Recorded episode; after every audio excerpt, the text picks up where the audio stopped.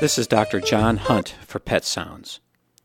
Allow me to take a few minutes of your time to talk about pet care, pet medicine, and everything in between. Today's question is What does FUO mean?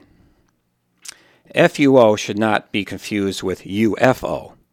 UFOs are addressed in late night AM radio shows. FUO in medicine means fever of unknown origin. FUOs are more common than one would think. Let's first look at normal body temperature in our pets. Typically, a cat or dog's normal rectal body temperature ranges from 101.5 to 102.5 Fahrenheit. I consider any, any temperature over 102.9 to be a fever. Sometimes I'll get a false elevation in a pet during an exam. If a dog has been panting in the waiting room for 20 minutes from nerves, or a cat traveled in a hot car in a small cage to my office, their body temperatures can easily go over 103 Fahrenheit. When I suspect an artificial rise in temperature, I retake it at the end of my exam, and more times than not, it dips below 1029. Clinically, a febrile animal exhibits symptoms of lethargy, weakness, inappetence, being withdrawn, or even hide. Viruses and bacteria will cause the body temperature to mount a defense in, in, which elevating the body temperature is the one way of fighting that disease and the most common cause of fevers. Inflammation and cancer can cause a fever too. Excessive heat, like heat stroke, reactions to drugs, or toxicity can also elevate a dog or cat's body temperature.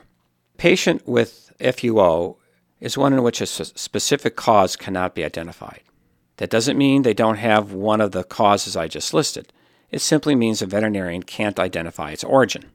Recently, my 12 year old border collie Ben came down with an acute high fever of 105.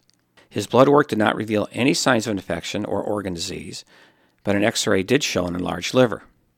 It took me several days to get the fever under control. The sudden onset of such a high fever leads me to think a virus was involved, even though Ben's immune system didn't react. Another possibility is some inflammatory process in the liver, or possibly cancer. A liver biopsy may or may not give me a diagnosis for the cause of his FUO.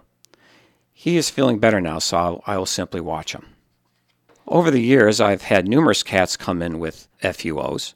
90% of the time, a cause is never found, and they seem to respond well with supportive medical care recurring FUOs offer a new set of problems in which I then recommend diagnostic testing. Even then, like Ben, a cause is never found. Thank you for listening. This is Dr. John Hunt for Pet Sounds, giving you concise answers to common pet related questions at WERU. Until next time, enjoy your pet and don't forget to give them a hug.